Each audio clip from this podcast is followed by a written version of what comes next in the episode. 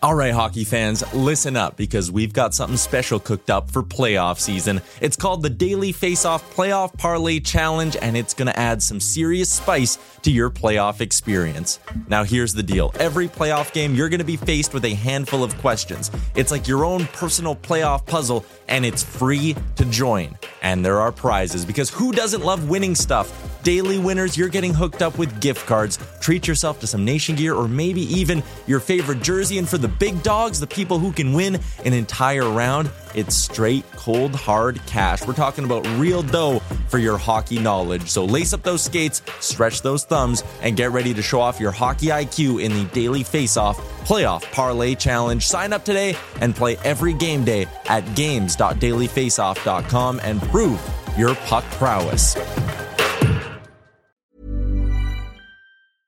Hey, I'm Ryan Reynolds. Recently, I asked Mint Mobile's legal team if big wireless companies are allowed to raise prices due to inflation. They said yes. And then when I asked if raising prices technically violates those onerous two year contracts, they said, What the f are you talking about, you insane Hollywood ass?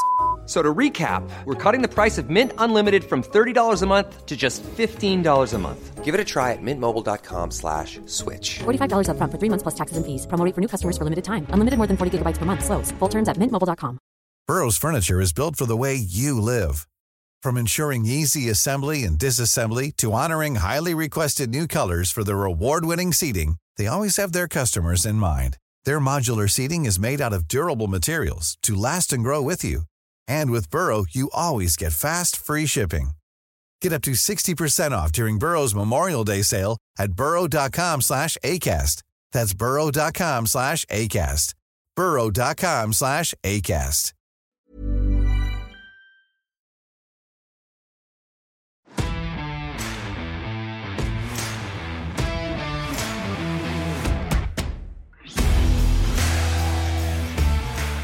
This is the Wally and Methot Show, powered by Barrhaven Ford.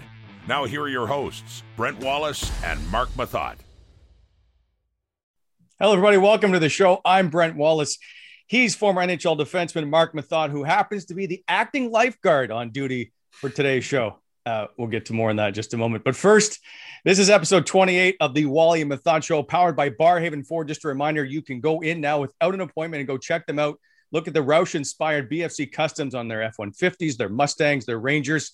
Also, coming up, Barrhaven Ford is having a demo and a used car clear out on June 17th and 19th. Largest inventory in Ottawa, 555 Dealership Drive in Barrhaven. All right, uh, Math coming up later in the show. Craig is stopping by. He's got some news about some future shows he's going to share with us. God only knows what's going to happen. Uh, also, our guest today in the Whitewater chat is none other than Thomas Chabot of the Ottawa Senators the number one defenseman on the team without question. Uh, the chat brought to you by whitewaterbeer.ca. Don't forget to use the Wally Methot coupon code 15% off beer. Go to shopwhitewater.ca. And of course, the always popular three for three is back. Meth. That is brought to you by Faces Magazine and Trivia Trivia. We will have a golf prize back. But first, Meth, as you know, always let's get to the headlines. Built by Bonnechere Excavating, helping to shape the Ottawa Valley. BonnechereExcavating.com. Let's go. Number one, nighttime. Vegas advances to the semifinal to face the Montreal Canadiens. The New York Saints. How did the Islanders beat the Bruins? Coaches quips. Bruce Cassidy, the latest in trying to take the heat off his team by taking to the microphone. Sticks and scrums. Meth, I don't get this. The carnage involved in scrums. Why don't players just drop their sticks? And Summer Lovin, did you actually have any summer jobs?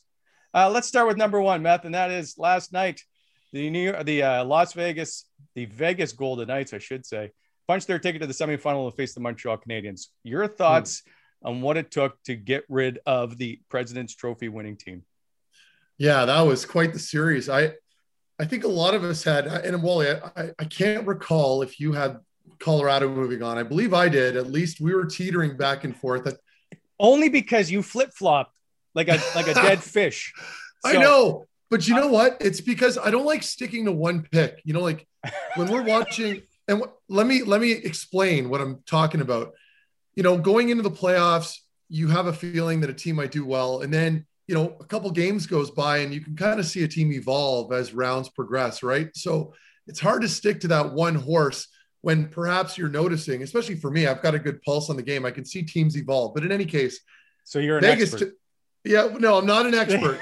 But my opinion will change as things move forward. I mean, in Montreal is a good example, but we'll get into that after. I think with Vegas, for me at least, they just figured it out. Um, defensively, I think their group was stronger. That top four, I, I'm reluctant to say top four.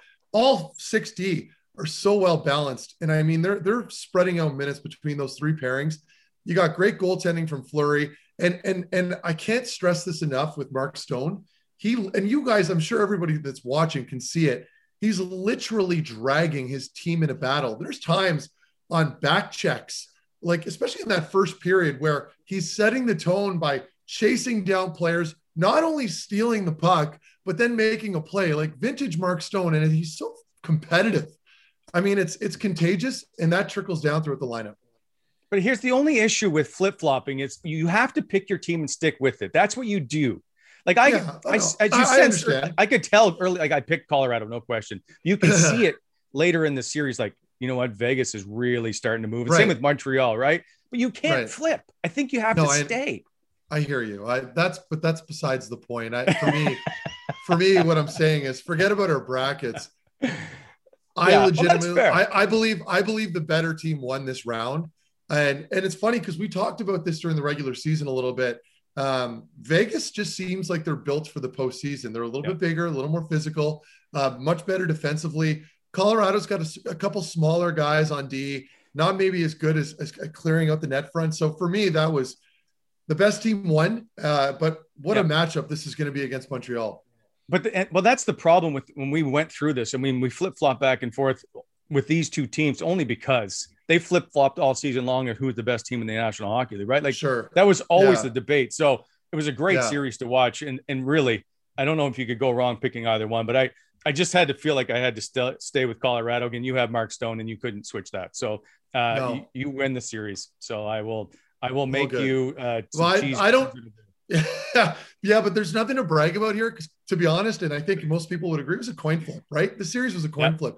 Head to head during the regular season, they were almost on par with each other. Um, I think in the end, it's just your captain is contagious, and Mark Stone's. Yep you know, his effort is so like if I'm on defense and I'm playing on that team and I'm seeing the effort he's putting in, I'm ashamed if I don't at least match that. So again, that's leadership coming through.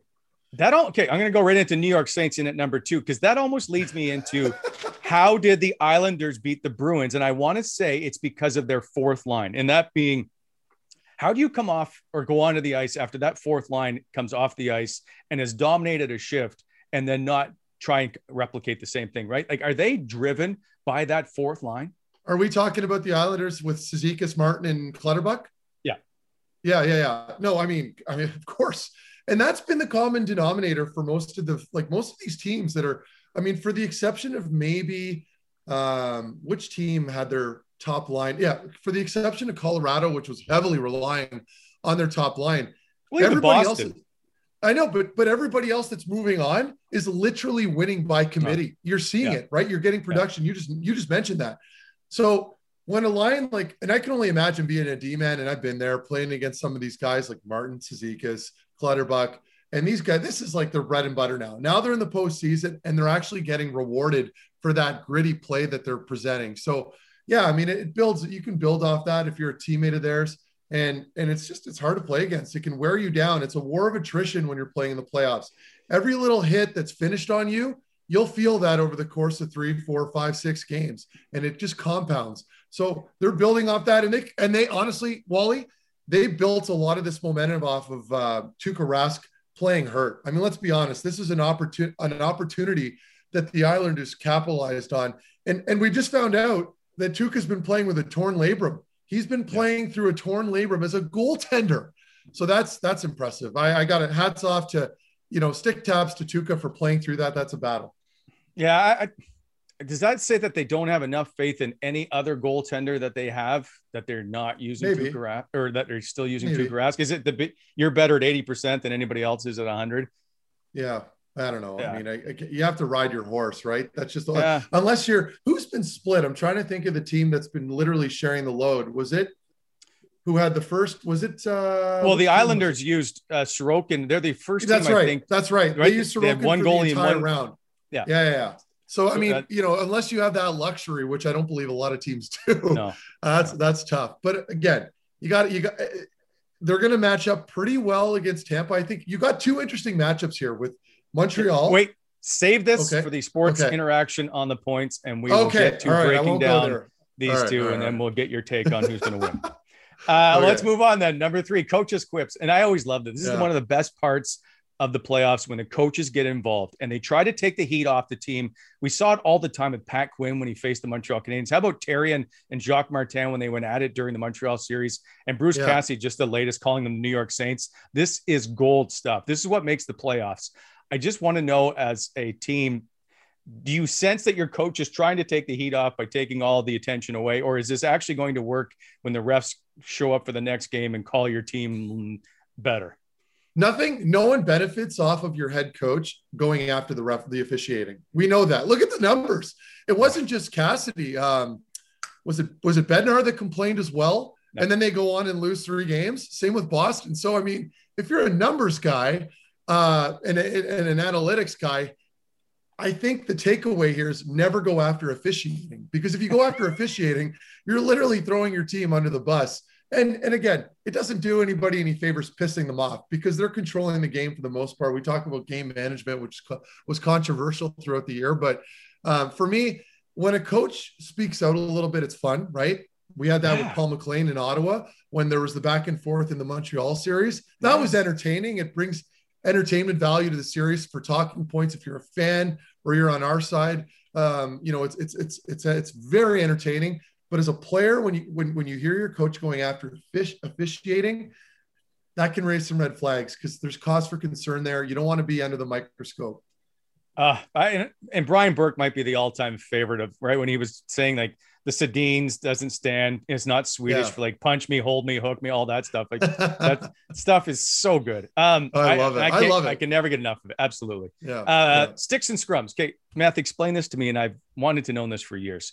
If you're all going into a scrum, why doesn't anybody drop the stick so that they're That's not? easy. Everybody's eating lumber, but, but the thing is, though, when you celebrate a goal, guys are doing it too. Like, how many times have you eaten a stick where your team has come in and your teammates hammered you in the face with the stick because he won't put it down? I don't get it it. hap- yeah, it happens sometimes, but the goal thing, that's kind of that's a one-off. But I, I think with the scrums, it's pretty simple. Guys, when you lose your stick, you're basically you're basically suggesting to your opponent that you're ready to fight with them. And 99% of players in the NHL don't want to fight. So I think it's it's common that you'll see in a scrum guys are holding on to their sticks only because the moment you drop that thing, you're basically suggesting to your opponent, okay, let's let's go. It's time to fight. So it's as simple as that. I'm surprised players don't eat them more often, but we're so used to we're so used to engaging with players and grabbing onto them with our sticks in our hands that you're just good at avoiding it. It's it's it's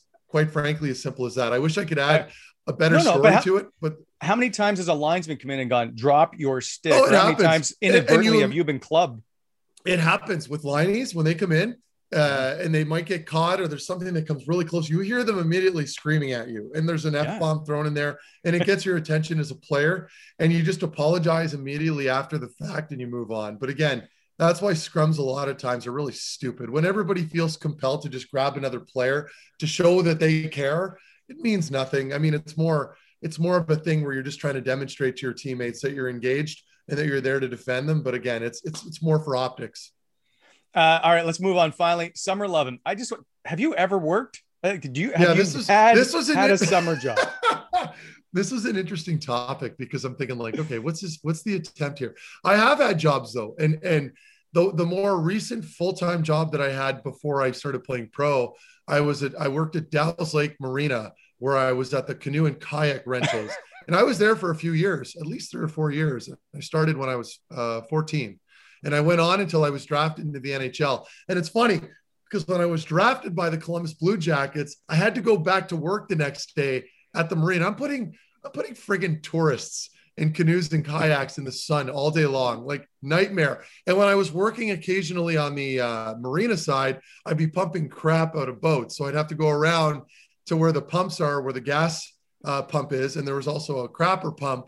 And I'd put this long tube into the waste portion of the boat and pump out shit. It was brutal, but uh, yeah, like again, it taught me to appreciate what I currently have now, right? And that was a good learning experience for me. I'm making, you know, 12 bucks an hour doing that. Um, I know, it's probably less than that actually. I believe it was minimum, which was 789 when I first started, but progressively got higher as I went on. But yeah, good experience for me. And when I was drafted, the TV station came in that day and interviewed me when I was wearing my little it was on the new RO. I don't know if that footage can be found anywhere, but it's hilarious. And uh, and then shortly after that interview, the boss decided to treat me to a free lunch upstairs. Nice. Now, did you have But- your name on your shirt? no, there was no name tags, but again, it said Dalles Lake Marina, and it was my work shirt. And I would do pull-ups often during the day on the bars that we had there, and little workouts in the sun. It was fun. I. Yeah. What else did you do? Are you not a certified lifeguard? I delivered the penny saver. Yes, sorry. I'm also a lifeguard. I did my NLS. I got my NLS done when I was uh, in my early teens. My brother actually ended up becoming a lifeguard. He did it as well. I never, it never really amounted to anything with me, but I'm also a certified lifeguard. Um, I didn't enjoy it.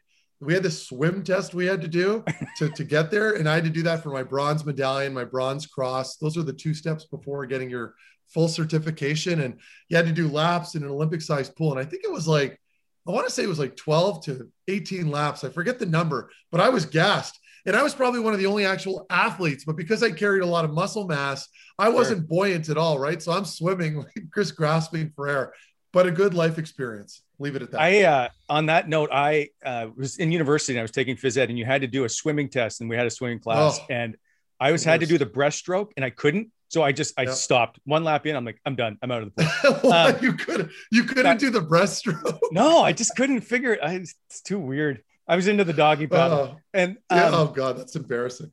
So my first, I want to say, I, you talk about minimum wage. I think my first was either four dollars or four twenty-five an hour. I worked at Canadian Tire. Nice. That's great. I ended that's up- a good job. Oh, it was fantastic. I was employee of the month, September 1990. Is wow. um, yeah, I have a name tag. I mean, Anyway, I have 19 stitches and a broken toe and a missing toenail from working at Canadian Tire. Workers' yeah. comp? Was that a thing? Oh, I got like 400 bucks when they crushed my foot. So I got like five stitches here and 19 in my elbow. Or oh yeah, it nice. was a mess. Nice. Anyway, Good for you. Yeah. yeah, the doctors all knew me at the hospital. Uh, I was like Tim Allen for crying out loud. well, Um, you had your you had your Canadian Tire shirt on last episode, so it was perfect. That was Petro Canada, and it's different. oh yeah, my bad, Uh, my bad. I All do have my, you know what? I'm going to find it. I have my name tag from that when I was employee of the month. I'm going to wear it next episode. Um, Awesome. yeah, those are the headlines brought to you by Bonnechere Excavating, helping to shape the Ottawa Valley, BonnechereExcavating.com. All right. Uh, time for a quick break. When we come back, Thomas Chabot interview coinced by whitewaterbeer.ca. Use the Wally Methot coupon. Don't forget they have free home delivery. Whitewater brewed by friends for friends. Uh, again, try that Dawn Patrol. I know Meth just tried it the other day. Um, Really good. Yeah, it's fantastic. You're watching the Wally Mathacho, powered by Barrhaven Ford. Barrhaven Ford celebrating their one year anniversary this month. They want to celebrate by giving away up to two grand in incentives as a gratitude gift for their anniversary special. Stop in today, 555 Dealership Drive in Barrhaven. We'll be right back after this.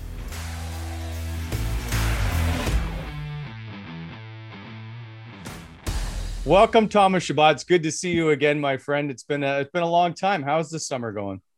It's been good. It's been good. Uh, obviously, with uh, everything going on, uh, not much uh, really going on other than golf. But uh, no, it's been good. The weather's been nice, so it's been uh, nice to enjoy some time off. You missed, I think, the last four games of that regular season with an injury. How long did it take you to get healed and get, I guess, swinging the clubs? Uh, it took me a little bit longer than expected. Obviously, as soon as the season ends, usually that's what the kind of the first thing you want to do is is get out there and play some golf and play and do something different. But uh, but obviously now I'm feeling a lot better. Um, took a couple weeks of doing some rehab and everything, but uh, now it's all good and and feeling good. Shabby, where are you right now? Are you in Ottawa? Or are you back Yeah. home? No, I'm in Ottawa. Okay, right on. Okay, I wasn't sure. Okay, well, we'll have to get out and golf then. I'll have to bring you out. Yeah. Oh, I've, I haven't gotten invited once yet, Shabby. So I guess you're way up. on I haven't gone. I haven't gone out. I haven't because of this show and how busy we are. I literally haven't golfed once yet either, Brent. So it's it's all good. We'll go together. yeah, I was just my feelings were hurt. That's okay. All right, Um, all right. One thing, Shabby, is uh, were you disappointed at the end of the year with the way the team was playing? Obviously, disappointed to get hurt, but not to be in those final four games with the way Ottawa had played. I think in the last stretch, the last 12 games of the regular season, Ottawa was the second best winning percentage team in the entire National Hockey League. Yeah, for sure. I mean, um, looking back on the season, that's always one of the things. It was so much fun by the end of the season, just the way we were playing. Um, not that we were necessarily winning every single game, but just the way that uh, we were coming out every night and really battling and, and showing that we could play against any other teams. Um, obviously, we definitely had our our issues against Edmonton this year and, and going 0 and 9 against them. But um, other other than that, we we've proved that we can have some success against teams that uh, I mean, you see it in playoffs now; those teams are winning rounds, and we've had some success against those teams. So, um, obviously, it always sucks to get hurt. I mean, any anybody, any hockey player would tell you the same thing. You never want to be sitting in the stands and watch a game. You kind of just want to be out there and play with those guys. Wally or Wally, Shabby, what changed? Because Wally was talking about the little streak there at the end. Obviously, you guys struggled at the beginning of the year. That was to be expected, I think, for the most part. But then things really flipped what was that turning point or is there a, like a moment you can think of that kind of changed things during the year and for the better? Yeah you know what? It's kind of um, it's it's not necessarily a moment. I think it's mostly as a group we kind of just realized that we're that we're actually good. And like i think when we started yeah. the season we uh, we knew we were going to face those big teams that all made the the bubble last summer and they all uh, won a round in the playoffs or whatever it might be. So I think we were kind of maybe sitting back a little bit to start the season, kind of not scared, but kind of a little bit shy at first. And um, I think as the season came around, we kind of realized that okay, we we we are young, but we do have a lot of talent. We do have a lot of very talented players, and we can do something as a group. And and I think we kind of just took off from there. I think our younger guys mm. are really stepped up in the role they were put in, and um, I think that kind of led us to, to finish in the what the last 30, 35 games uh, really well. Did you guys have a belief in the room at coming down the stretch? You're like, if we had gotten off to a better stretch here or a better start, we probably could be in the postseason. And then on top of that, when you see that you're six, three, and one against the Montreal Canadiens this year, could the Ottawa Senators have been the champions of the North? I mean, it's hard not to to think about it, seeing Montreal win those rounds right now. But uh, but no, I think that was the biggest thing finishing the season that kind of hurt the most is uh, knowing that in the first 15 games, if we would have won, we won two. So if we would have won maybe five or six, not even going uh, 500, then maybe we would have been a point or two points out of the playoff spot uh, down the stretch. Let's say with five or six games left. So um, no, that that was definitely one thing that kind of kind of hurt at the end of the season, knowing that if we were uh, we would have won a few more games starting the season. We could have been in the mix. And obviously now seeing Montreal win uh, every one, I'm definitely not saying that we would have done the same thing because it's not that yeah. easy. But uh, we definitely did have some success against those guys this year and um, during the season. So obviously, I think it's it comes back to what I was saying earlier. We're such a young group, and I think that's just a learning curve for us to realize that when the season starts, it, it matters right now on game one. And then, and on that note, Shabby, when you talk about being a young group, and this, I mean, this is a tough question, I'm sure, but like as far as leadership goes, do you feel like you guys have that right now in the room? Or do you feel like you're, because you've been around long enough now? I know you're still very young, obviously, yeah. but do you feel like you're missing still like a couple really good veterans to come in and perhaps help out with that, like you saw with Montreal? Or do you guys feel pretty confident with the group you have right now? Obviously, I do feel like we we have some good leadership in the room, but um, I mean, you, you you know it as well. You've been you you went along for so uh, around so long that it's you do need some older guys at the same time to kind of guide you because we yeah. uh, do. I truly, even though it's either myself or Josh Norris or those guys or Brady, even uh, that we do consider ourselves as leaders. But at the end of the yeah. day, uh, when you're young, you and and things don't go your way, you do kind of get emotional, and that's when the older guys really um, help you kind of get over that. And obviously, um, we do we did add a few pieces this year, early on this year with Stepan, with Coburn, with Gudbranson. Uh, don't want to forget guys, but they, yeah. they do definitely help us as, as younger guys. And and uh, more than often, it's we we definitely do want to take the role that we're in. And I, I do like to say that I like to be a leader for, for this team, but at the same time, you do need help from older guys that've been around for a while. And and obviously, like you said, it's only my fourth year in this league, and uh, you're learning every year. And I'm not ready to say that I that I've seen it all right now. Yeah, I feel like your four years though in the league with the ice time you're playing is probably the equivalent of my 10 years. So it's okay.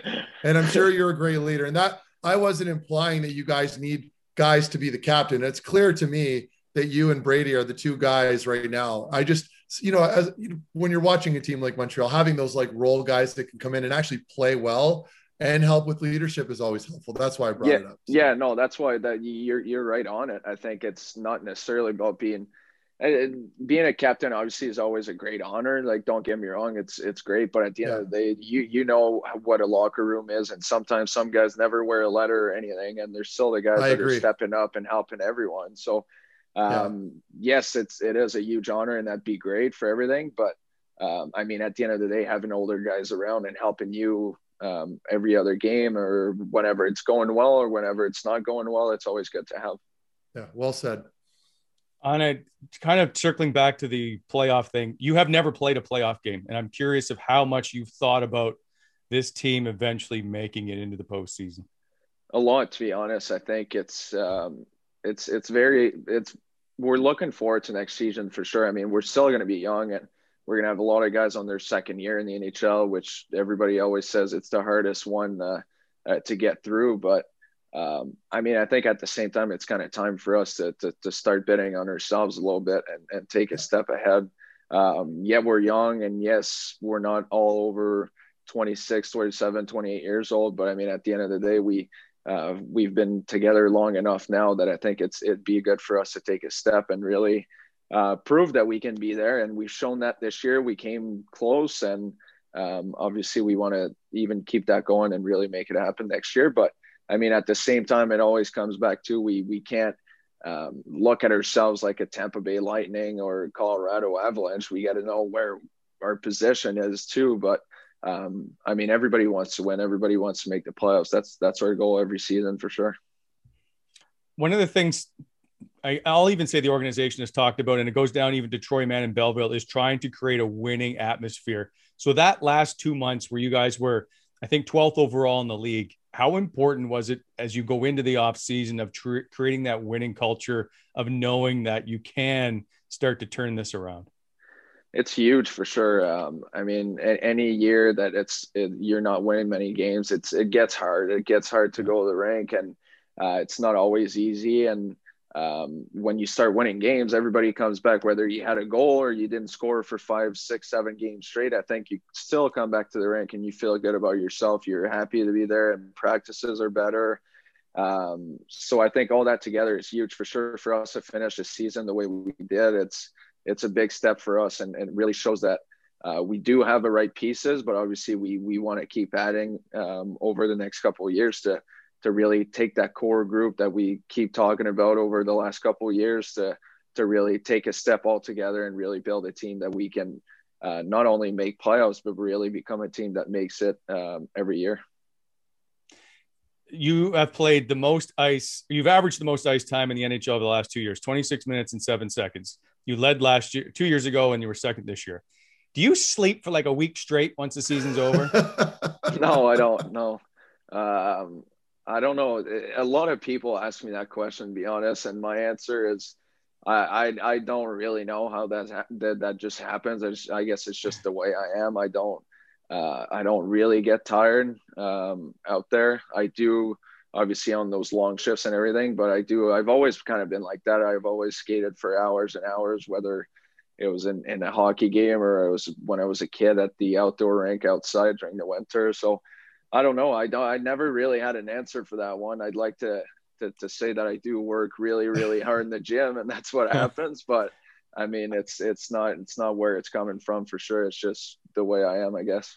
Does that change? Does that change your approach then for the summer, like for training and stuff like that? Like, are you going to take an extended period off, like a month, and then get back into it? And when you do get back into it, do you focus on different stuff? Like when I was playing and I was coming into the league, the narrative was always you got to put on 10 to 20 pounds of muscle. You need to be strong and heavier. And I feel like it's changed now and it's all about speed and finesse, right? So is your approach any any different now knowing that you have to take on that big load during the year? Um, a little bit, but at the same time, I mean, you guys see me. I'm not the biggest guy, so my goal in the, every single summer is always trying to put weight on and get yeah. stronger and all those things, right? Because because um, yeah. I definitely do need it. But um, at the same time, I've I kind of always been doing the same thing the last couple of years and working out. You know how it is. You kind of get in your routine and you do. Uh, you work with the same people and you skate with the yeah. same guys. So um, I've kind of kept that going, and and that's definitely one thing back home in Quebec where I work out. We definitely do a lot of cardio. It's a lot of running, and um, which kind of makes it hard to put weight on at the same time. But um, I mean, with with everything that we have now, uh, uh, from protein to, to tools to, to help you, I think it's kind of a bit easier now to put some weight on. But um, at the same time, it's it's a good thing you said that because you definitely want to put weight on, but at the same time, you don't want to lose your skating uh, you don't want to come back too heavy and now you're slow on the ice. And exactly. Um, but those are the things I, think it, every summer it comes back to the same thing. Uh, keep trying to get stronger and everything. Do you lose a lot of weight during the year because you skate so much? And, and even this year is compacted so much. Is it tough for you to keep weight on? Like what, how much did you lose from the beginning, from the beginning to the end? Was there much? You know what? I've only lost two pounds during the season. Um, but the biggest thing would be before a game, I'd usually weigh in around 194 ish. And after the game, I'd be probably be 191, 190, sometimes lose three to four pounds in one game. But I mean, most of the time it's mostly just water and you haven't had food since what one o'clock in the afternoon. So as soon as you eat, you kind of get that back. But uh, no, my first, my first two years in the league, I used to lose five, six, seven pounds uh, especially my second year in the league when I started playing a bit more, uh, again, more ice time. I lost a lot of weight, and I kind of with Schwartzy and Rob uh, uh, in the gym, they kind of we kind of try and, and get that to, to to keep the weight all season long. Nice. Uh, you're, you talk about your first couple years in the league. Marc Crawford was the D coach. Now, I'm told he was very hard on you. Uh, we haven't had this discussion, I don't think ever. So was he extremely hard on you or did you two get along? And was he uh, what was he like as a coach for you? You know what? He was he was he was definitely hard on guys. That's that's for sure. And everybody knows that. But um in some ways when he was hard it was always trying to get the best out of you. It wasn't it wasn't in the way that uh, he wanted to make you think you're the worst hockey player. It was it was the total opposite actually. It was about uh, trying to push yourself and trying to be better. And obviously when you're your first year in the league, you kind of just sit in the room. You don't really talk to anyone. You kind of just sit in your spot quiet. And uh, to have Marc there to to kind of give it to you at times, it definitely does get hard. But I always come back and saying that um, I was lucky enough to be there with with uh, Brass was there, Pedro was there. We had a bunch of guys there to help me out. Alex Burrows was there too. Um, the, the the the French crew really helped me to to kind of stay there, but I mean, the, the two years I had him, it was definitely, it, it, was great. Like he, he is hard on you, but at the same time, he just wants you to keep on getting better and, and kind of keep, keep improving in your game. And it's always, it's always been something I, I appreciate it for sure. Which player in that room that I, I think you've played with 91 skaters or something like that over the tenure of your career with Ottawa. Has there been anyone that's really been, I guess, the biggest influence in the way that you play the game? You know what? My my my first year in the league and the chance to play with Erik was definitely one of the biggest uh, the, the, the biggest thing my career so far. Just uh, being a kid and watching him on TV and seeing him do those crazy plays, but now to actually be on the ice and and seeing him do them while I'm on the ice with him was definitely uh was the definitely something pretty cool. But I mean, there's a lot of it uh, along the way. There's uh, I mean, Pedro was was huge for me. I think my years here uh, before he he left, uh, he he was just. I mean, Pedro's just like just the way he plays the game. He's just so smart. He's just works his bag off every day, um, and obviously off the ice, he's just the, the the best guy. It's just the funniest guy. So I mean, to be around him was definitely uh, one of the guys that that I thank a lot for sure. Who are you cheering? Which former Ottawa Senator are you cheering for most in the playoffs to win the Stanley Cup now? Right now, it'd be, it'd be Pedro, yeah, for sure. It's been Fair texting enough. him a little bit, yeah. And I mean, he's playing extremely well. Has he has he talked about how well he's played? And I know that seems like an odd. No, question. he'll he'll never he'll never talk about it. But I mean, that's that's Pedro. That's just yeah. playoffs. When playoffs come around, he's just I don't know what he eats before game one or whatever, but it, he just turns into something different, and he just just turns it on. That's that's a, that's what he does. Yeah, and you don't Chicken ever farm. gloat. Yeah, and I was gonna say you don't ever gloat about it. Like when when you're in the middle of the playoffs and you're maybe you are playing very well, people aren't like people are trying to get a hold of you and talk to you, but you almost disconnect from everybody, right? Like you don't you don't want to acknowledge what's happening on the ice. I found just pretending like it was I separated myself from all those people made it easy. I feel like Pedro's taking that approach. He's just kind of going day to day, worried about the hockey and not worried about all the outside noise. Yeah, that's probably what he does, and he, he he's always been good at that too. I think with even I mean Very good at it. playoffs. I've never played in playoffs with him, but just like in, in the season, he kind of just he definitely does a lot for the community when he was here in Ottawa. But at the same time, he kind of just when it's time to play hockey or it's time to practice, he just full just does that. And then when it's time to take care of something else, he kind of just goes and, and and does it. Yeah, I agree with that. Good point. Uh, let's get to the World Championships. I don't know if this is a sore spot for you or one that you're happy to see your teammates in Nick Paul and Connor Brown and Jacob Bernard Docker, and of course all the support staff, win the gold when you should have been there, uh, but the injury kept you out. So mm, a a little disappointed. Well, you know what? For sure, I was disappointed. Um, at the same time, they, they they wanted me there, and I wanted to go as well. But um, I guess they didn't. They definitely didn't meet, need me out there, so they, they got they got it done. So that was good. But no, I mean, um, to see the tournament, how they they obviously won the gold medal when I watched it on TV and I saw them winning. Obviously, it kind of hurt because knowing that I that I really I wanted to be there and I wanted to play the uh, that tournament, and I've obviously never won that tournament as well, so it would have been pretty cool. But um, at the same time, it's just cool to see those guys. I mean, we had uh, Johnny and Dom that were there uh, for the staff that've been there a few times, but Al. Alex was there for the first time, and he's a hundred percent there. He just keeps, he just wins gold anytime he goes, I guess. So, um, and to see, I mean, that overtime goal to to see uh, Connor Brown and Nick Paul connecting there for the winning goal, the goal and goal. I think it was pretty cool, man. It was it was fun to watch, and um, very happy for those guys for sure. I, people don't understand how great the World Championships is. And Marc and I talk about it all the time on the show because we've both been there. And I know you were there in 2019, uh, finishing second and losing that tough one in the gold medal game. Just how great that tournament is. And, and obviously the feeling uh, of them getting to throw their gloves in the air. It's almost like you're a kid again. You get to just have a yard sale all over the ice of what that moment must be like for them.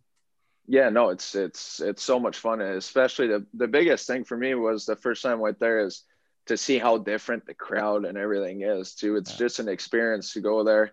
Um, plus, you get the chance to, to play hockey probably somewhere you'll never get the chance to do so. So, uh, the whole experience is, is, is just a blast. The off the ice part is even better too. We just get to know guys that, um, you'll probably never get the chance to play with. And, uh, we hang out a lot and it's, it's, it's, it's a fun time, the, the, the entire experience. And obviously for those guys to finish it by, um, throwing their gloves up in the air. I mean, it's it just makes it even better, and it's a whole celebration with the the gold little sparkles, the uh, sparkling or sparkles, whatever you call those, that they, they toss on the ice at the end for the team picture. I think uh, it's it's just a cool experience. It's a lot of fun for sure. It's it's also really long. And, and Shabby, you're super positive. You're a much more positive guy than I am. So I so I commend you for that because I can be very negative. Everyone knows that. That that's four weeks, and you're in that little hotel, and there's no like you obviously you're going around the streets a little bit and you're you're seeing the area, which is awesome. But I feel like by week three, with me at least,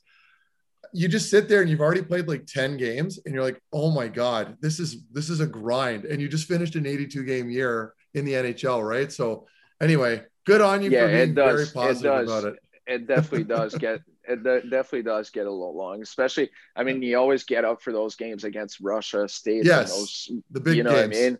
And then Yeah. the smaller countries, obviously, it's it's fun to see them and get the chance to play against them. But Right. at the same time, when you're done, like you said, after playing 82 games, you kind of just want to get to the actual stuff, to the medal rounds, and play those games Yeah. and play the big games that actually really matters. Yeah. Because you, you were in Slovakia and you were in Košice, which is the smaller town of the two. Were you tired of walking that main street all the time? Because there's no that's where you that's the only place you could go. Yeah, there's only the one street, but um, yeah, Košice is great though. It's a great city. Yeah, it, it, we actually had a blast there, but the, yeah. there's only the one street that we kept just walking there.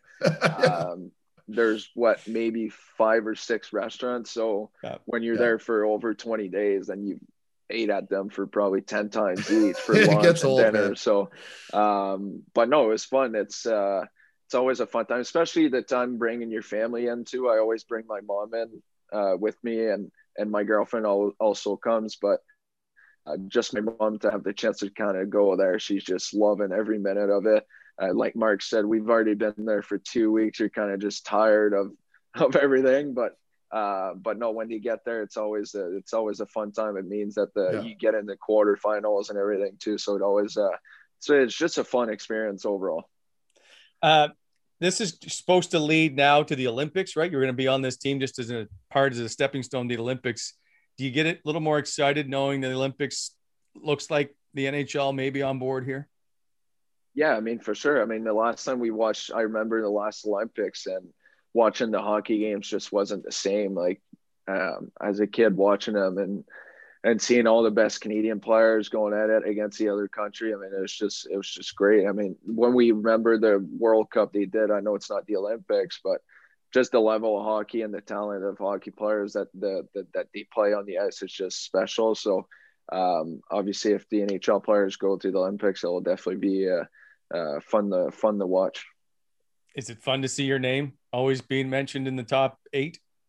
Yeah, for sure. I mean, it's definitely uh, huge. I mean, we're it's it's always a bit harder at times. Like we were talking earlier, I still haven't played one playoff games and in four in the AHL, and obviously that's a tournament of you got to win every single game, and it's just a one game. It's not even a playoff series or anything. So, um, but no, it's definitely an honor to see your name there, and that's definitely something that I I don't I don't think about every day. But if I do have the chance to be there, um, it'd definitely be great and it'd be a fun experience for sure. Uh, when I think of the Olympics and what all that transpires, like, has do you spend much time thinking about it and leading up to it? And I mean, we, every year there's a Team Canada Olympic team, all these pundits talking about it. Like, do you just go about your business? Do you?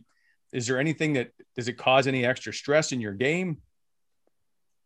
Not really, to be honest with you. It's just um, I mean, anybody can. There could be twelve people that put me on the team, but if the the GM of the team doesn't take me on the team, then it doesn't matter what uh, everybody else is thinking at the end of the day, right? So uh, that's kind of the way I see it. I mean, I don't put pressure really on myself. I just kind of try and focus on on my season and and the, with the Ottawa Senators, and then if it happens, then uh, great. Obviously, that's going to be a, a, fun experience, and I definitely, I definitely would want to go, but um, I wouldn't be ready to, to say that I put pressure on myself. No, I just, I'm just going to go out there next season and try and play my best. And if I make the team, then that'll be definitely really awesome. If not, then um, roll up the sleeves and, and keep working. And hopefully the next ones, uh, I'll be there. Uh, you always put yourself out there. You're, you're on social media. You like to be part of the community you've seen a lot of stuff, I'm sure, lately of social media, whether it's Mark Scheifele and talking about his parents getting threats and all this stuff that's going on. Where do you like, how do you manage your social media and how you handle all the negative stuff that comes your way? Yeah, I mean, that's it always, that's, that's one of the issues nowadays with social media is, uh, um, I mean, everybody is allowed to have an opinion, but everybody kind of has an opinion in the way you play and the way you do things on the ice. And, which I think is fair. I mean, that's that's fine. I'm not getting offended by that, but uh, like Mark Scheifele said, that people are going after his family and his parents. I mean, that's kind of pushing it a little far. I think it's at the end of the day, Mark is the hockey player. Our parents are were there to support us our whole life. They don't uh, really need to to know that the the guy from Guelph, Ontario, hates hates my parents. You know what I mean? Like, I I don't think my parents really need to to hear that. Um, yeah. But I mean, social media, it is what it is nowadays. It's it's it's you know, it's on Instagram. People are going to say what they think about you, and um, you you got to manage it in doses. Obviously, if if you can't handle it, um, if you can't handle the negative parts, then don't be on social media. But at the same time, when when things are going well, it's it's also a lot of fun. You get a lot of support from a lot of fans, and they really um, they really tell you how good you are. So I mean, it's it's both ways, but um, I mean, we're we're in a we're in a world that we're in a country that hockey is the biggest sport. So you're not always going to be the best hockey player, and you're not. It's not always going to be perfect. And I think you gotta kind of gotta expect that going into uh, social media. Do you? I, I, I thought of this year in social media. I think you took a little bit of a hit where people said you struggled an awful lot. A, did you feel like your year was a bit more of a struggle? And just so we're clear, Meth picked you as the team MVP, by the way.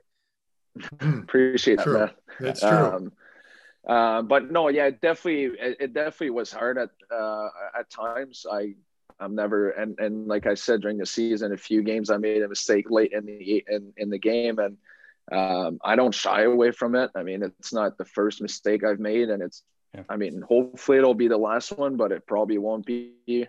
Um, and and that's that's what it is. I mean, it's it, I'm a guy that likes to to carry the play and make plays and be the guy with the puck. And if we're down a goal, I want to be the guy out there. If if we uh, if whatever situation it might be, I want to be the guy out there making it happen. And um, obviously when it works then everything's fine and when it doesn't work then obviously you're going to take a lot of heat from it so um, i mean it's it's it's it's it's the way it is and obviously my season went went good uh, at times and it went bad at times and um, i mean that just that just makes me a better player i think at the end of the day we're trying to learn and uh, we're in a situation right now that we're not pressure to make playoffs so it's the time to make those mistakes it's the time to uh, to keep on learning and growing as a player. And, and, I think that's what happened this year. I wouldn't be ready to say that um, I had a bad season. and I'm far away from that, but I definitely do think that there's a few games that I could have been a bit better. But um, it is what it is. I mean, it's it's it's the hockey world, and you you got to perform every night. Yeah, and and I think in your case, and, and you handle it so well, Shabby. Like hats off to you because you do handle the criticism well. And I think a lot of it is unfair because what a lot of people don't understand is that when a team is struggling and you're playing 30 minutes a night, you're going to be getting some minuses. Like you're going to be exposed to a lot of the bad stuff that's happening on the ice, right? So I think think most people that have a pretty decent mind for the game understand that. But you guys, we were talking about this earlier with social media. I think it's just it's that very loud vocal minority of people that just want to want to spew nonsense and be negative. And I don't think it's a fair shake. So just just so you know, you handle it very well, and you're very much captain like in your responses. So well done. Thank you, appreciate that. But no, you said it. I mean, social media is a big thing, but I mean, as much as there there's people saying how bad you were last night, at whatever game it might have been, um, as much as there's people sending you DMs saying, "Oh no, you're the best player," you're blah blah blah, even though it's not going great for you. So it's it's it's never going to be perfect, but um, but no, I mean it's it's part of it. It's part of the game. You've been through it, meth, and and you know yeah. how it is. And and so, social media now, especially this year. I mean, this year was such a tough year for everyone, and hockey was the one thing on TV every night. So, um, yeah, I mean, I, I respect everybody's opinion, and and that's fine. And at the end of the day, you're the one going out there every night, and uh, one night they, they didn't like the way you play, but the next night they're still cheering for you, and they want they want you to be the best for that team. Yeah, and, and do you guys talk about that during the year? Sorry, Wally. I just yeah. wanted to ask this last one on this topic with social media. Shabby, do you guys talk about it now as far as like you got a very young group in that in that team in that locker room? Does the coach, does DJ or anybody come in before the season started and address social media with the young players? Because I feel like that could have a serious effect on your game if at that age without really knowing or understanding, right? Because it can be very overwhelming for a young player. Did anybody address that at any point? no one really addresses it. Um, I think we just kind of help each other. I mean, we're not we're we all have an iPhone now. We all have Instagram, yeah. all those things on it. Like you can say you don't have Twitter, but guys still look at it, right? It's just They've the way the we live accounts. now. Yeah, exactly. so it, it, that's the way it is. And and I mean, yeah. you you're you're not dumb either. Like if you open up Twitter, you open up something, you see if if I'm getting like eh, let's say it's you and you see I'm getting roasted on Twitter, you'll see it. So I think we kind of just help each other with it. I mean, it's not it's not the end of the world either. Most of the time, what's nice about hockey is you play hockey 48 hours later, so you don't really have to think about it too long. And um, and then most of the time after the first shift, you don't really you don't think before a hockey game what whoever said on Twitter about you. I think Yeah. it's yes, you Fair do enough. after a tough game, but then the next day it's just okay, whatever. It's you move on and you keep playing and. I mean, it, it's part of it. It's it's grown bigger, social media. So I guess now we're it, we're just going with it. I mean, it's part of our lives now. Yeah. Is your uh, Twitter burner account Hot Sam Botchko 72 by chance? No, it's not. No, that could be a good one though. Good no one name would ever figure it out. Um, I'm curious. You talked about everybody helping each other out in the room. This team now, uh, now that some veterans have been moved out, is ridiculously young, and you've got guys with great personalities. It seems like Nick Paul and Tim Stützle and Brady and Colin White and all the and you. Like, what is this room like now? Uh, it just seems we make a big deal of it, but I, I actually I, I think it's underrated of how close you guys probably are. Yeah, it's especially this year being in kind of like the the bubble Yeah. uh, type thing, mostly having dinner with everyone every night and um, just hanging out together in the lounge all day long. I mean, it's it's a lot of fun, man. It's a, it's it's a blast for sure. I mean, every guy in the room is what from 27 to to 18, 19 years old. So I mean, we're all in the same kind of place in our life and um I mean, no, it's it's a lot of fun. We have we have so much fun in practices. We uh, when it's time to work, uh, we work, but we we just make it fun every day, and we're uh, in some ways uh, kind of imma- immature a little bit because we just have so much fun all the time. but uh, but no, it's it's it's such a good group of guys. We like you said, we have some guys like Paulie and Whitey that just keep the the room entertained at all times, and and they just always have something to say about everything, and it just make things so much fun every day to um, to get in the locker room, and you know there's going to be some kind of argument in between Connor Brown or Chris Tierney and Nick Paul, so it's just it's just a blast every day, and um, no, we definitely do have a lot of fun, yeah. if you had to take a five hour car ride with Nick Paul and Colin White, who's the first guy to get kicked out of the car? Ooh, probably be Whitey because Whitey just talks. He just talks, talks, and he always has something to say, and he thinks he's right all the time too, which makes it even better. Um, Oh, probably be, would be Whitey because Paulie, Paulie talks a lot, but he knows when it's time when everybody's quiet. He knows how to be quiet, but Whitey just always loves to talk to everybody. He's, he's the best. How big is Paulie? Just because I don't want to lose sight of him just for a second, and you're obviously the right person to ask. How much has his game improved in your eyes, at least over the last couple seasons? Now that he's a full time established player, and you saw him at the Worlds uh, playing very well there too. Like, what are your thoughts on him and the season he's had and his role moving forward? No, it's been big, and and I mean, you guys saw it. He's he's been wearing the A for a big part of the season as well. So, um, no, he. I mean, I wasn't there the first time he got to to Ottawa, obviously, but uh, from the time I've been, I've known him for what six, seven years now, and uh, his game's grown so much. I think he's realizing how uh, good of a player he is now, and he's getting more confident with the puck, and he knows. I mean, look at the size on him. Anytime, any night he goes in the corner, like defenseman can't move him. He's heavy, he's strong. Uh, I work out with him in the summer, and it's just it's everything seems easy for him. It's just he's he's he's a horse, man. He's he's really good too. Um, I mean, playing hockey, I think he's he grew a lot this year. He plays he plays PK and he plays his role really well, and I think he's he's done a great job for us. And I think it's just starting. We uh, he's going to be a big part of our team if one day we win, and um, I think he's kind of realized that a bit more now. Is he is he still crushing the fitness tests? I never knew that about Paulie. Like I had no idea when I was there that he was always finishing at the top, but apparently he's just destroying all the tests. Is that true or is that exaggerated?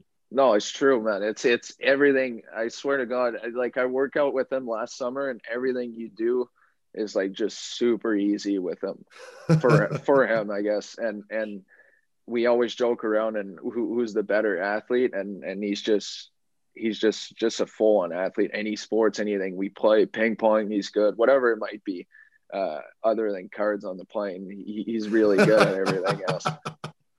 Oh, that's great. Uh, You lived with Brady Tkachuk, or you roomed with Brady Tkachuk for one or two years. I can't remember now. But uh, are you a little disappointed that you don't live in the frat house with Norris and Stützle and Brady?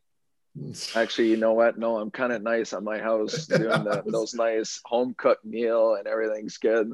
Uh, but no, I always I went a few times last year. It's just it's it's fun to see those guys all together, and they, I mean, it's it's it, it goes from Norris and and Brady. They obviously have been knowing each other for for years, and now you have that Jimmy who just.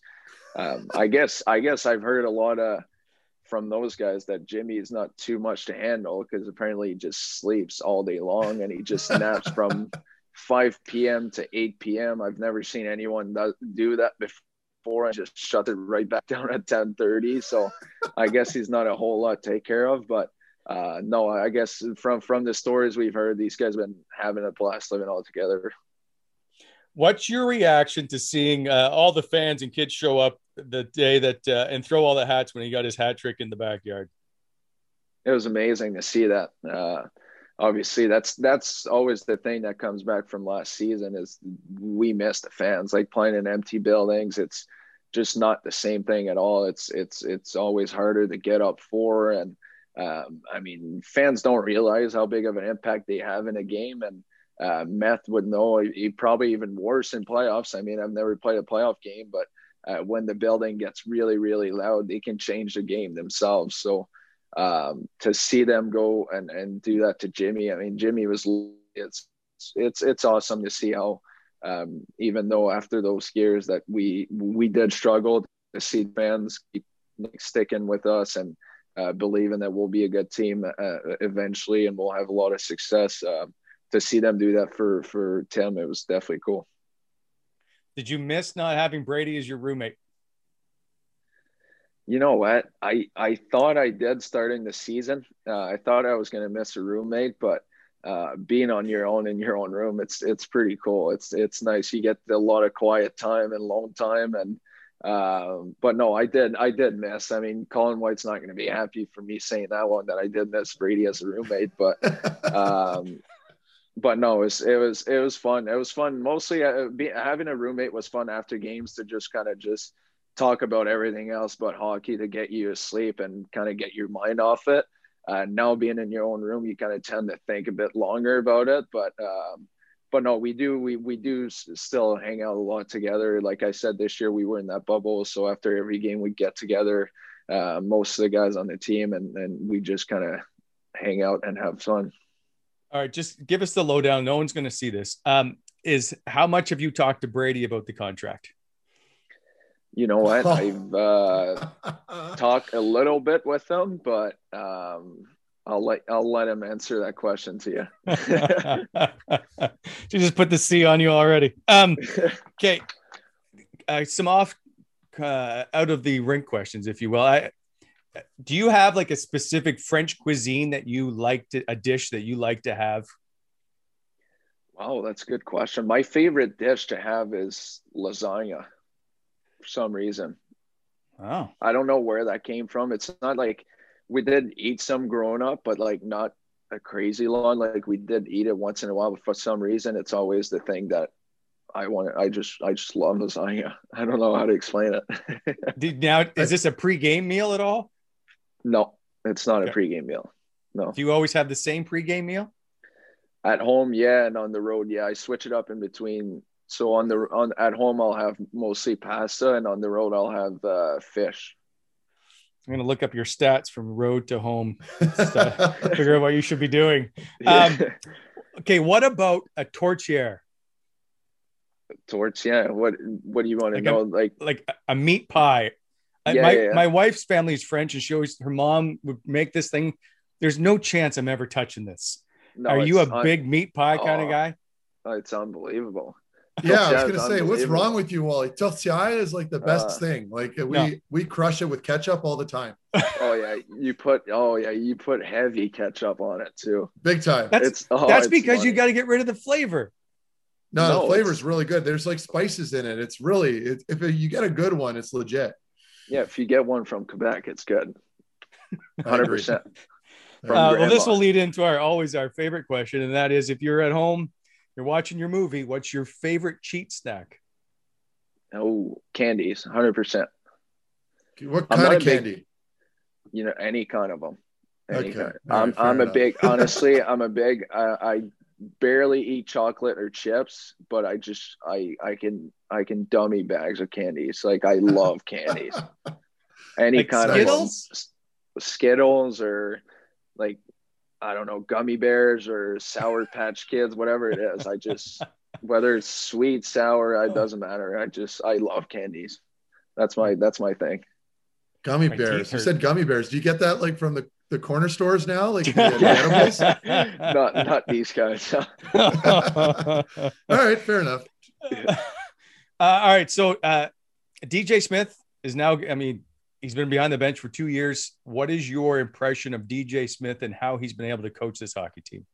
It's been good. It's been good. He's a he's a very good players coach. I mean, he he, he can always get to him, uh, talk to him, and and he understands what you're thinking. Obviously, he played the game as well, so that always helps. And um, I mean, he's he's he's made that group better for sure. I think you've seen it this year, just how um, how we started from last last season to this season that we just finished, and how well we finished the season. I think he's he's trying he's trying to create an identity for our team and um, to really work every single day. And it happened a lot this year in practices that he had to blow the whistle and make sure that um, we knew what we were doing and we knew that we're not just practicing. We want to really build this team to, to, to be successful in the years to come. And I mean, he's been great. And, and personally to me, he's been great as well. He's always been um, helping me on being the best defenseman I can be. Um, and obviously working a lot on my defensive game and, uh, he's helped me a lot with that. That's for sure.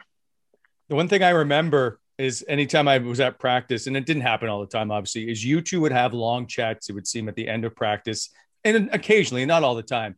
Is, is that strictly hockey, or is there a lot of life chats just going on in those in those chats? You know, you know that's what's fun with DJ is most of the time you'll see him before practice, just talking, whether it's to me or talking with guys on the team, and uh, you can go from talking to to certain plays from last game or the way you play to strictly talking about I don't know Brom Brommer, one of our equipment guy, or you you you talk about anything, right? That's what's nice is is yes, when it's time to play hockey and talk game, he's he's always there, but uh, you'll see him a lot uh, talking to the players even after practice once we're off the ice to just talk about life and talk about funny things and insane stories. So I think that's definitely something guys really appreciate is uh, you definitely can have a normal and, and non hockey related conversation with DJ. Brommer continues to be the the most mentioned person on our podcast. He's Um, a beauty, that guy. Beauty. Unbelievable. He's the best. Yeah. Yeah. The uh. Father, there is. before, before we let you go, what is uh, next year going to look like for the Ottawa Senators? Is there any question that this is a playoff bound team? I, I I do think so. I think we'll be we'll, we really have a good chance. Obviously, we we know uh, what we have right now, and we definitely want to keep um, adding pieces to our team to make our team even uh, stronger and better. But I think um, starting next season, I think we got to realize that it starts right away, and it's it's not going to be any easier. Even if we go back to the uh, Atlantic Division, uh, when you look at Yeah. the teams that are there, it's it's still really tough to get a spot in the playoffs. So um, it's going to be it's going to be hard for sure, but um, I think our group really believes in it. I lied. I should never say last question. I forgot to ask you about Artem Zub. And for the guy that Yep. no one really knows anything about, what can you tell us about Artem Zub? We uh, we don't know a whole lot either. He doesn't really speak a whole lot of English, but um, but no, w- w- without messing around, I think he's he's he's. You guys seen how good he is. I think the as the, as the season went along, I think he adapted really well to the the style of play of hockey there's out here in the NHL, and um, I mean, I skated with him before the season started, just just playing games and three on three, and honestly, it's it's you can't get by the guy. He's just the way he plays defensively. It's just he's so strong and he plays the game so well that um, obviously I think it's it's he's going to be a, definitely a big piece in in what we're going to be in the next couple of years. And um, I think he's he's got his first season under the belt, and I think he's just going to keep on improving. Um, I don't think we've seen a whole lot of it, but I think he can actually make a lot of plays and and make some nice, really nice plays. I mean, he scored a few goals this year that you're kind of like, okay, like I didn't, you didn't really see it coming, but like I think he has that in the bag as well. That uh, that's really going to help us. Uh, finally, I'm sorry, I always do this. Is I, am going to put you on the spot, and there's been a lot of chat about this top four D that the Ottawa Senators need to acquire. Is that because you need someone to play on your right side, or is it for somewhere else? Do you need like who do you need to be a D partner with? You know what? It's it's it's it's a good question because definitely if we want to be a team that makes it when you watch those teams um, I don't know Tampa that won last year. Their top four is very very strong. I mean, um, yeah. the year that you guys uh, went all the way to the to the almost to the Stanley Cup. I mean, the top four was solid. It was a lot of talent, strong defensemen. So. Um, I mean, if we want to get there as a team, it's definitely an important piece, and I think we have some younger guys coming as well that uh, could play in that role uh, too. But um, I mean, for me playing, uh, it's it's I've always tried and and and get along with my partner and just whatever he does and whatever I do. Obviously, I'm a guy that likes to get the puck, so it's always nice to have a guy that'll give it to you. But um, other than that, it's not. I'm not very specific to be honest with you. It's it's always been pretty uh, pretty smooth. Yeah, and he puts you on. That's a tough question to answer if you're a current player because obviously you're not going to throw anybody under the bus. I don't even expect you to comment on that. I think from Wally and I, from watching you guys, especially with you, Shabby, I think you you need a guy that can really move the puck well. But I think more importantly, you just need a little more depth. So again, thank you for that answer. We know there's not a whole lot you can say, but yeah. I think we can all agree that if there's an opportunity for the team to find maybe a top four guy, even if it means putting him on the second pairing or whatever, I think the team would do it. Yeah. Yeah. Shabby, we, we appreciate your time. Yeah. And, and, and if meth ever uh, asks you to go golfing, don't be afraid to ask me at the same time. Okay. Appreciate right, your perfect. time. Have a great yeah, summer. Thanks, guys. Appreciate it.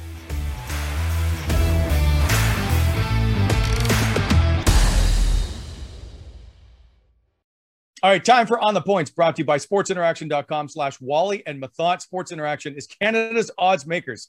Head over to sportsinteraction.com slash Wally and Methot to get in on the action.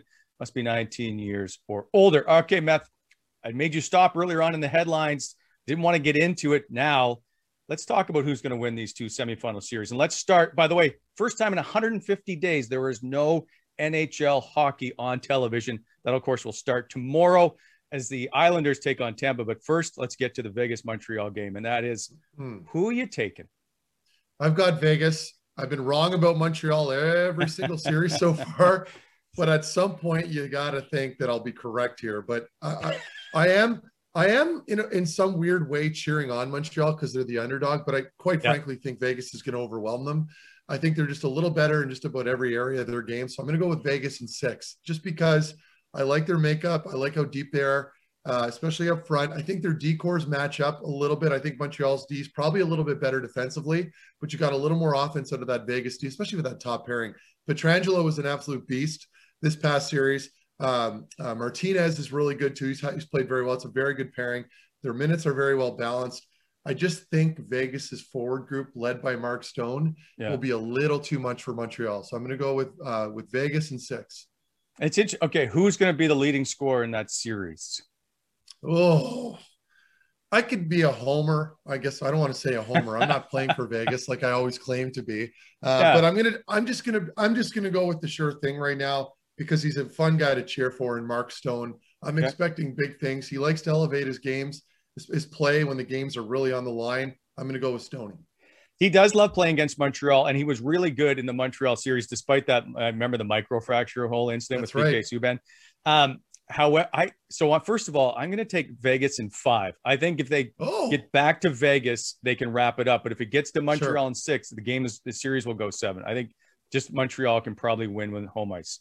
Um, I can see Jonathan Marchessault uh, becoming the leading He's scorer only, right? But good. the thing is, I think Marc Andre Fleury and Jonathan Marchessault, like the French Canadians, who are going to end up going into Montreal and having that atmosphere, and they've oh, probably they all grown it. up, right? Exactly. Yeah. So that's how that's how I felt. The same yeah. thing. I get it. Yeah. So I'm gonna. I, I think Marchessault probably has the big event here, and we'll see if it can continue on. All right. Nice. So I here we go. Uh, we've got both Vegas. I'm gonna take Vegas in five. Meth is going in six. Now let's move on to the Islanders Tampa. And there's no way, Matthew, you can take the Tampa Bay Lightning. It is no unconscionable. You cheer against Jean Gabriel Pageau. I have them going. I, have got I've got Tampa going the whole way. So yes, I'm going with Tampa. I think this. I think this another great matchup though in Barry Trotz and the way the Islanders play now that where they've gone basically from one of the worst defensive teams to one of the best, especially as of late.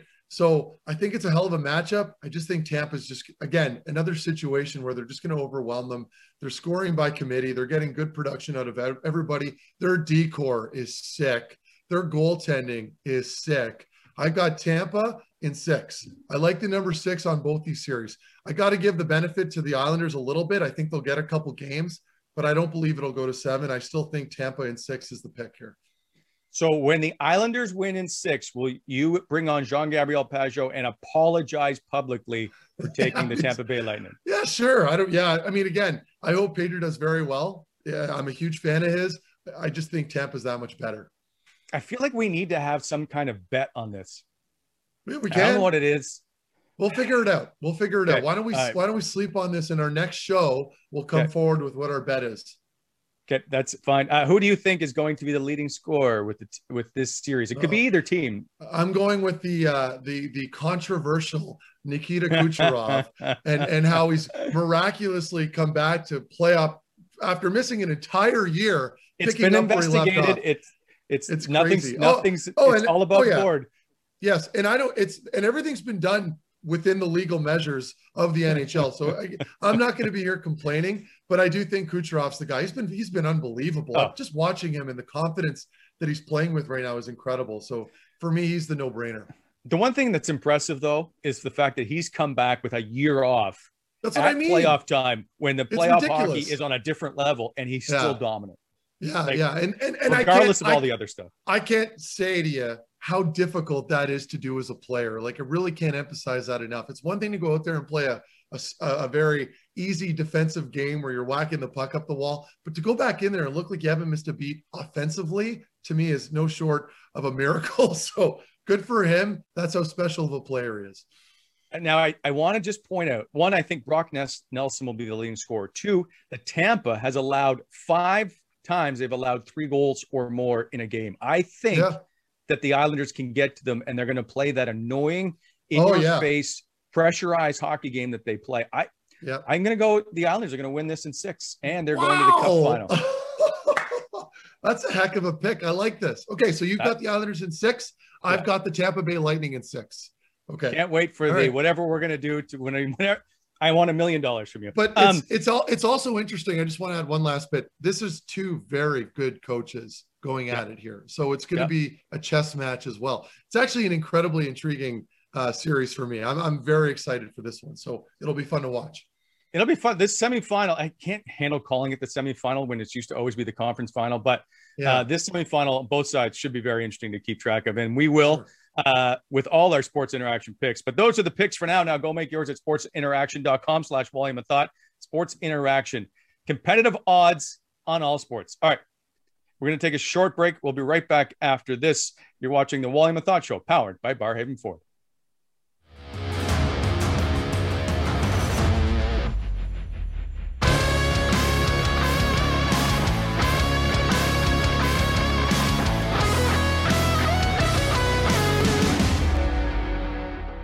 All right, welcome back to the Wally Thought Show, powered by Barrhaven Ford. Head on over to 555 Dealership Drive in Barrhaven where they're paying top dollar on trade ins with no obligation to purchase. All right, math time now for three for three, presented by Faces Magazine. Check out the latest article on Jean Gabriel Pageau, who's headed to the Stanley Cup final, uh, and more at facesmag.ca. You completely missed that. I basically said Tampa is going to lose. Um, all right. I didn't even notice. Anyway, I know. I, I all right. Uh, number one, could you beat Logan Paul in a fight? Of course, this stems from the uh, fight he just had. Um, I just, I don't know why we're spending time on this. It just blows my mind that the guy I think just made like twenty million dollars yeah. for no real reason. Yeah, well, I mean, he's 26. He's a YouTuber, and you know him and his brother have been through a lot of controversial stuff. But we're talking yeah. about it because he because he just fought arguably the goat of boxing in Floyd Mayweather. So it's it's it's newsworthy and first of all, to answer your question, absolutely not. This guy, what people what people need to understand is that these brothers, despite all their shortcomings, have been completely dedicated. They've completely dedicated themselves to the sport of boxing, to fighting and sparring and training. And they've been doing it now for years. Now, can they beat a seasoned boxer, you know, in the same weight class? Obviously not, because we're, we're comparing apples to oranges. A guy that is used to doing YouTube to a seasoned fighter who's been doing it their entire life. But the point is, I think what I'm trying to say here is that we have to respect them, respect the hustle. No, look at it. Look, look at it. They're grabbing eyeballs. They're making I- money. yeah, I know. and they're doing their thing. I didn't contribute to it because I knew it would be a joke. The I, you know, the fight from what I understand wasn't great. There was a lot. Of. No, of that's the problem. But but what do you? Well, okay, but Lo- Logan Paul is not going to trade punches with Floyd Mayweather. You're not. It. No, I think it's the other way around. I think Floyd Mayweather just wants the paycheck and will just stand Of course, he just wants the paycheck. He's retired. Of course, So he does. Who are all these people giving up hundreds of millions of dollars? I want you all to admit it. pigeons? Don't forget People that are shopvolumeothought.com for that.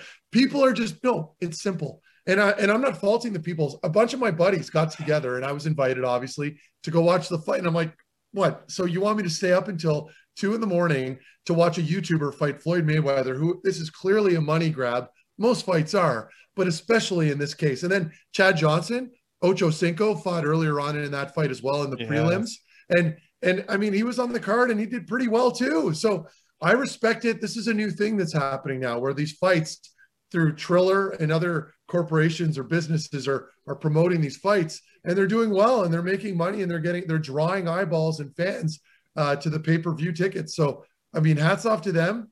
I respect the hustle. Uh, no, I would never be able to beat up any of these guys or fight any of these guys because they'd made they'd literally feed me my own lunch. I've never trained. I did a lot of boxing training earlier on in my life uh, for about four years, but they're on another level. Was Erik Karlsson one of the guys who spent the money? I don't know. I, I'd have to ask him, but it wouldn't change my feelings toward him. It just sucks. Uh, to touch on that though, being here on the East, it's brutal. Like whenever they're, because I'm a big fight fan. I like to watch UFC and boxing. Huge fan of all of them. I'm a huge Tyson Fury fan. I'm a Bronze Bomber fan. Uh, all these guys, like I watch them all, but I just can't justify staying up that late. It sucks. I hate having to crack a beer open at 10, 10, 11, or even 12 p.m. to watch the main event. It's too late. You're so old. I love it. All I know. Uh, number two, how do you prefer to vacation? Hotel with a pool, cottage Yeah. near the river, RV at a campsite, or just stay home? Depends. So the stay home, if it has to involve my children, I love them to death. It is not that that is not it's not a vacation for me to take them somewhere. I always we, I joke about this with with my wife Ellie all the time. Whereas what so leave the comfort of my home with all my amenities here and go somewhere where there's more work and less toys for the kids Uh, or stay home. But if I can leave and pawn the kids over to my in-laws and go somewhere, I would choose in a heartbeat going down south where I'm on a beach. I love the ocean. That is my pride and joy. Anytime I can get in that salt water and just heal, that's what I do. you know what the thing is with with the kids that age? It's so much gear you've got to put in the back. The It's stroller, the playpen, So- all the toy. Like So for you and Craig, it's different because your kids are Yeah. all a little older. For me, my kids are taught. My kids are basically both toddlers. They're babies in a way. Yeah. Too much work. Like I, I just couldn't. Like I, I would literally have a panic attack on a I- vacation. I want you to take them camping. That's what I want. No, I have a hard enough time camping. We have a cottage that has air conditioning, by the way, and I still refuse to go up there with the kids. It's just I don't enjoy it. Once they're older and they can they can go on the boat, they can fish with me, those things. Then I'll go I'll go up there more often. Right now, it's an empty property that my parents are having to look after while I stay home in Ottawa. So good. All right, uh, number Yeah. three. Um, best road trip sandwich. Is it the PB and J, the egg salad, tuna salad, or the ham and cheese? Yeah, well, I like this one. Okay, I'm I'm partial to the egg sandwich for almost any occasion, but uh, just a tidbit for when I was on the road, particularly in the playoffs, and I forget the name of the place, but we were in Boston, and I don't know if we've said that we've talked about this before, but the best lobster rolls I've ever had were in Boston, and it's a thing that I go to now. I'd have to Google. I remember. Yeah, I've heard about it's a this. small it's a small chain but it's incredible you kind of go in order style like at the counter it's not like you're sitting down in a restaurant but awesome lobster rolls are my go-to whenever i can find a good lobster roll Wow. Okay, but What if you're you? driving for a 10 hour trip and you've got to make a sandwich. What sandwich? You're making an egg sandwich. Egg sandwich in a cooler because obviously you can't let it rot there in a Right. hot car. But egg sandwich. So, uh, do you put anything in it? Yep. I uh, I'll add. Uh, what do I add for spice? I'll usually add a little cayenne pepper. Huh? Um, and I chop up green onion and celery as well. Throw it in there with a little bit of mustard and mayo, and I mix I it all like up in the bowl and lather it on the bread. and and Yeah. mayo. Like Yeah. when did your parents when they made you sandwiches for school put butter on the bread? yeah. Uh, yeah. I mean, sometimes, Oh. but my dad was always the guy that made egg sandwiches. There was never any butter on the bread. Uh, No. but you knew it was, but I always knew it was my old man when he was making a sandwich because it was either a mock chicken sandwich or an egg salad sandwich. There was nothing else. I love egg salad by the way. I'll put uh, relish in it, uh, which Nice. makes it a it's, I actually- anyway, and It's a good idea. yeah, and celery and celery that. is good too. But Yeah. my mom would make us sandwiches for school PB and J, and you could take peanut butter back then. There weren't the peanut allergies you had to worry about. Um, and she would like it was real butter, so it was a thick layer of butter, then Wait. peanut butter, and then j- I just want I I Can will you not never make your ha- kids so you can't send your kids to school anymore with peanut butter? no, no, not till high school. Jesus, are you kidding so me? do the sun butter. It's a. It's. I can't roll my eyes back hard enough after hearing No, that. don't. No, there's lots of peanut allergies. You got to take care of everybody. Yeah, no chocolate. I don't think no peanuts. Also, no fun. You can't have any fun. yeah. Um, no, yeah, fun sponge. Okay, anyway, sorry. Let's continue. uh, fun. Uh, no, that's it. We're we're out of here. Um, right. is three for three, presented by Faces Magazine. Lots of great stories at Faces Magazine, facesmag.ca, I should say. Also follow them on Twitter at Faces Ottawa. All right, uh, Meth. Before we go to take a break here, um, a little bit of sad news. We got to pass away on Thursday. Uh, Blair Tetro, a good friend of ours, passed away. And many of you may not know his name, but you're well aware of his work. Uh, Blair was a live sports broadcaster. Uh, he was a director. He was a technical director. He was a producer. Uh, but more than that, he was just a great friend and a really great father. Uh, he'll be sadly missed. Now, here's a just a great story though. In 2018, Blair was directing. Uh, it was a, a regional game between Ottawa and Edmonton in Ottawa, and so Blair was directing the Edmonton version for Sportsnet. His son Scotty, who's a great friend of ours, was directing the Ottawa side of things. So father and son directing the same show, two different broadcasts. It was really a, a great moment for everybody, and especially one for Blair and for Scotty, how proud they were to work almost side by side. And so, um, from Craig and Mark and I, we want to pass on our deepest condolences to the Tetro family and, of course, to Scotty. And uh, just wanted to say we're here for you. So, um, Blair Tetro uh, passed away on Thursday, 62 years young. Um, the the Thought Show will return right after this.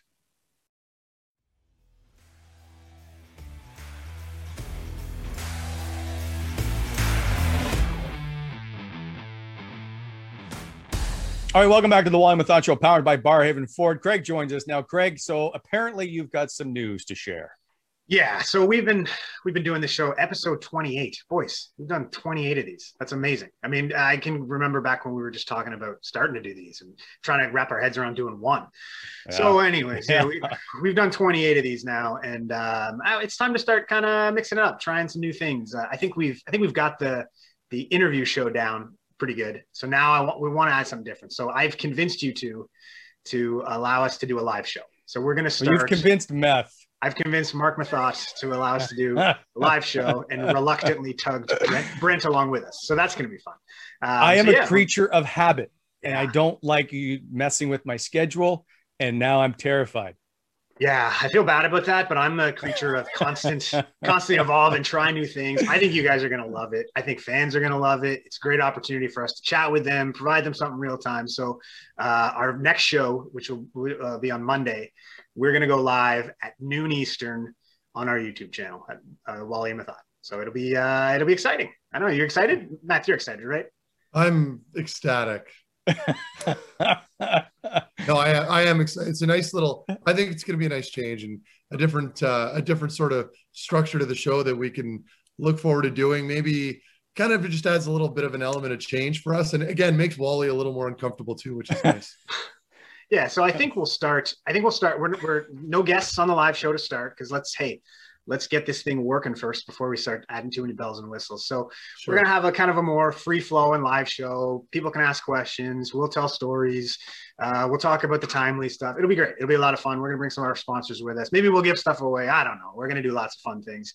Um, but speaking of giving things away, guess what time it is, boys? That's right. It's time for Trivial Trivia. So we're going to give away some free stuff today.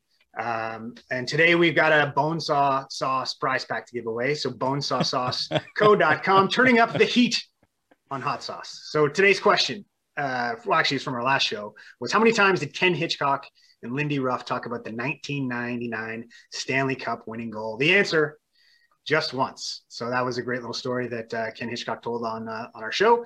Uh, and congrats to at Eric underscore Lacroix. Eric, uh, you just scored yourself a bunch of sweet hot, hot sauce from Bonesaw Sauce. Uh, we are going to uh, shoot a DM to you shortly, so keep an eye on that. Um, some great locally made hot sauce. Be sure to check it out if you haven't already. BonesawSauceCo.com. You want to do today's question? It's a good one. Yeah. Thomas do How good was that Thomas Chabot interview? You guys killed that. I mean, I love, I love the way so our interviews good. are going. Ah, those are so good. So, Yeah. uh, in honor of Thomas Chabot, who mentioned he's playing a little golf, Brent, you played a little golf recently. Mark Methot and I have not swung a golf club this year, so that's not good. I don't know if it's considered playing golf. I was out and I had sticks in my hands. Yeah, you whacked it around. You got to go to Edgewood. hey, guess what? Speaking of Edgewood, our dear friends at Edgewood, uh, we got another foursome uh, with power cards to give away. Uh, if you can answer this uh, extremely difficult question from our Thomas Chabot interview earlier today, which is which teammate would Thomas Chabot, Chabot kick out of the car first? It's a nice little question Brent asked him. So if you post your answer on Twitter using the hashtag Wally Methot and tag at Edgewood Links uh, to enter. Uh, contest closes Sunday, June 12 at midnight, and you can book your tee time today at edgewoodlinks.com. It's exciting though, boys. You guys, uh, Matt, you gonna golf anytime soon here? Now that the weather's nice. I don't know. Probably not. I'm, I- I, would love to get out, but it's hard with the two kids. So it's so hard to probably carve just keep out. like, hibernating. yeah, Yeah. I know. hey, I'm gonna leave for six hours. Yeah, it does. It's hard to do once you got kids. So Yeah. hopefully we can find a time the three of us get around and knock some knock some golf balls around. We'll just strap them into the golf cart, Meth. They'll like it. Bring the Yeah, dogs sure too. oh, yeah. Okay. Uh, all right. Also, uh, don't forget you can order mugs and t-shirts at shop.wallymethot.com. And of course, if you like the content, please uh, like and subscribe us on our YouTube channel. That is our show for sh- episode 28. I also realized uh, when Craig brought it up, the real re, uh, the reason we haven't probably killed each other for the first 28 episodes, we're all in different spots. Yeah. So once we once we get to the same room, it it may be over after 35 episodes. Um, thanks for watching the Wally Thought Show, powered by Barrhaven Ford. Let's uh, drive on out of here, Matt. See you later. All right. See you guys.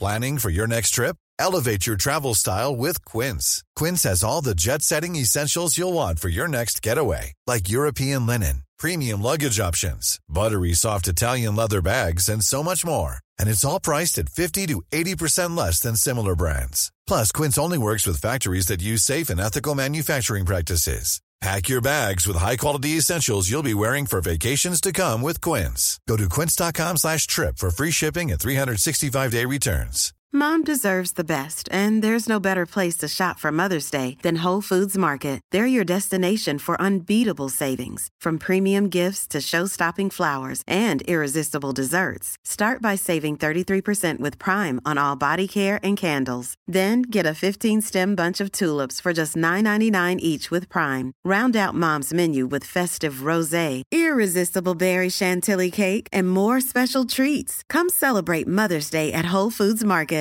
Hi, I'm Daniel, founder of Pretty Litter. Did you know cats tend to hide symptoms of sickness and pain? I learned this the hard way after losing my cat, Gingy. So I created Pretty Litter, a health monitoring litter that helps detect early signs of illness by changing colors, saving you money and potentially your cat's life. Pretty Litter is veterinarian developed, and it's the easiest way to keep tabs on your fur baby's health right at home. Go to prettylitter.com and use code ACAST for 20% off your first order and a free cat toy. Terms and conditions apply. See site for details. When your skin feels nourished and glows, you radiate confidence. Osea makes giving your skin a glow up easy with their clean, clinically proven Mega Moisture Duo. This seaweed powered duo features two of Osea's best sellers, Undaria Algae Body Oil and Undaria Collagen Body Lotion. Glow from the inside out. Get 10% off your first order with code GLOW at OseaMalibu.com. That's O S E A Malibu.com code GLOW.